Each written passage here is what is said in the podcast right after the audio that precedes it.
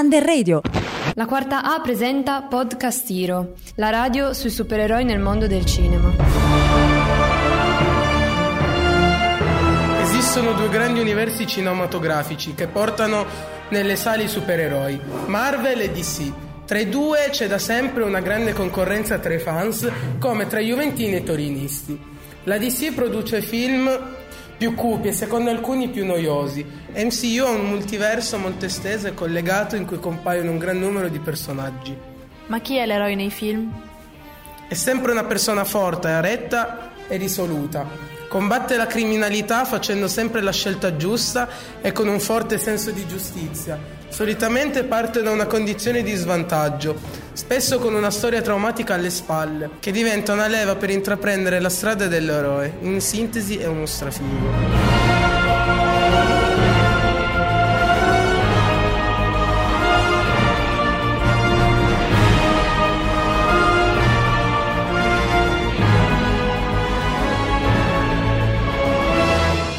Le caratteristiche dell'eroe sullo schermo non sono rappresentative della realtà. Nella realtà non esiste un eroe in questo senso. La percezione dell'eroe è soggettiva. Chi per me è un eroe non è detto che lo sia per il mondo. Possono essere persone gentili, premurose e coraggiose con personalità, ma sono persone normali. Nella vita reale non è possibile fare sempre la scelta giusta. Ma allora perché ci piace tanto andare a vedere i film dei supereroi? Beh, per una cosa ci sono tante azioni gli effetti speciali che sul grande schermo ti lasciano la bocca aperta. Poi un altro aspetto che secondo me è molto importante è il fatto che gli eroi grazie a superpoteri salvano le persone e il mondo. In realtà però non tutti gli eroi hanno superpoteri soprannaturali, ad esempio Batman non li ha. Usa il suo corpo come un'arma e una serie di gadget infiniti come la sua Batmobile, per questo motivo è più vicino allo spettatore che riesce a immedesimarsi meglio. Molti di questi film hanno accompagnato la nostra infanzia e si dimostrano ancora intergenerazionali. Le persone di tutte le età trovano un motivo per apprezzarli e andarli a vedere. Infatti in sala a vedere questi film ci sono bambini, adulti, adolescenti e trentenni. Però se ci pensiamo bene c'è una differenza tra guardarli da piccoli o da più grandi. Cambia la visione del mondo e quindi anche l'interpretazione che diamo alla storia, ai personaggi e ai messaggi che i prodotti vogliono trasmettere allo spettatore. Facciamo degli esempi. Superman da bambini lo si andava a vedere solo per gli effetti speciali.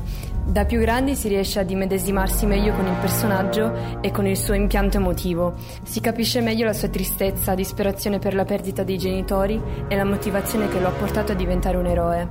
Anche l'ambientazione ha un significato diverso in base all'età dello spettatore, ad esempio, diventa più chiaro una volta cresciuti la com- criminalità e corruzione che caratterizza Gotham.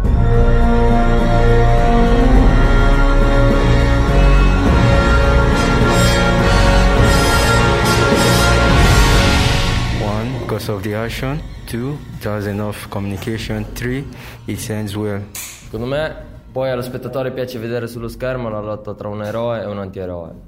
La presenza di una contrapposizione tra il buono e il villain ci porta a prendere le parti di uno dei due.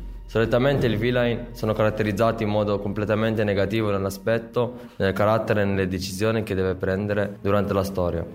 Nella vita reale le personalità non sono così distinte, nessuno è to- totalmente buono o totalmente cattivo.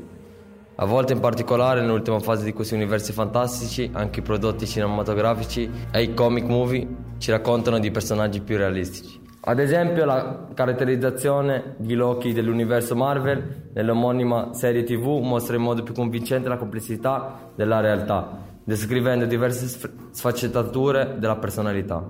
Questo tipo di narrazione può essere un'occasione per trasmettere il messaggio che non si è per forza ingabbiati in un ruolo di buono o cattivo.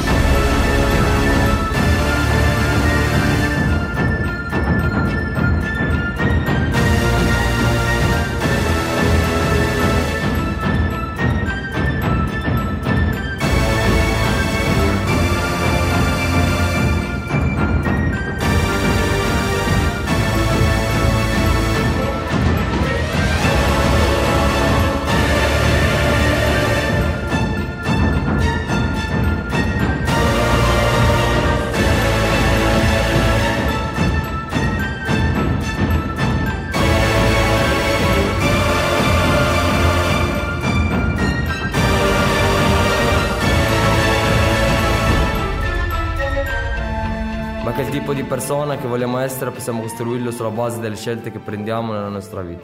È importante che esista in questo universo anche una presenza femminile di supereroine e che quindi non sia un mondo narrativo dedicato solo agli uomini. 呃，我喜欢的超级英雄有有三个，一个是美国队长、钢铁侠，还有蜘蛛侠。